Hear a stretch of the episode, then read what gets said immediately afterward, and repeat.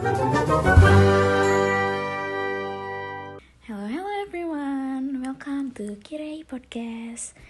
I'm Kirei. So, in this podcast, I'm going to talk about not getting what you want, aka rejection. I know that we all have been there, right? Like at least once in a life, you have get rejected by people, right? Maybe you've been turned down by a new crush, rejected from a friend group, or you're excited to apply for a job and think you've got all the qualification and experience only to get a letter back saying you didn't get the job. I want to share my experience of getting a rejection. Probably guys also have had the same experience as me. I registered for SNMPTN, which is a selection to enter college based on grades in high school and parallel rankings. You guys must know that, right?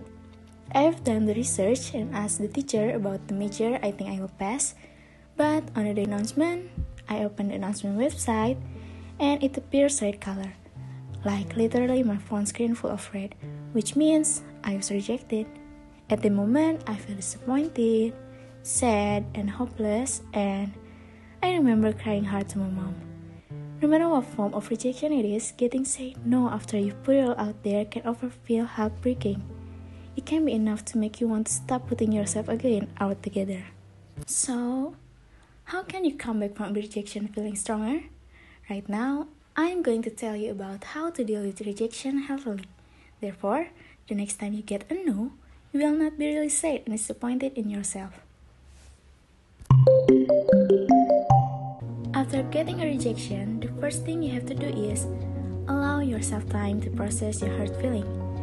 A University of Michigan study of MRI scans found that rejection activates the same parts of our brain as physical pain does.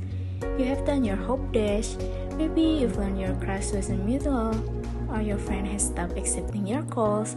This can evoke a complicated knot of feelings, and identifying each one can kick off the recovery process.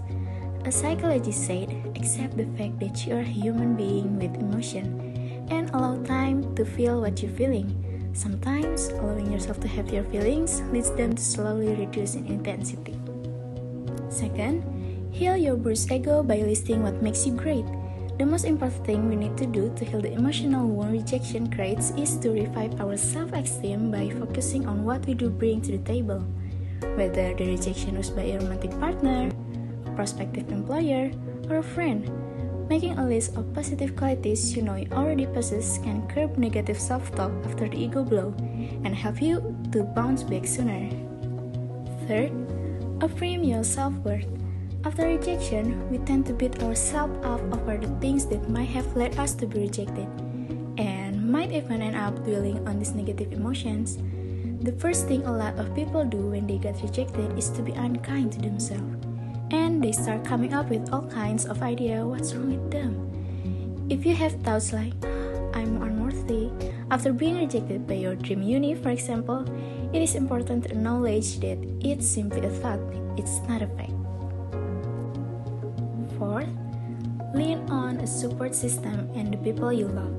The most important thing to remember is that life doesn't boil down to this one rejection. There are always plenty of people who are on your side to remind yourself that you haven't been completely shunned by the world.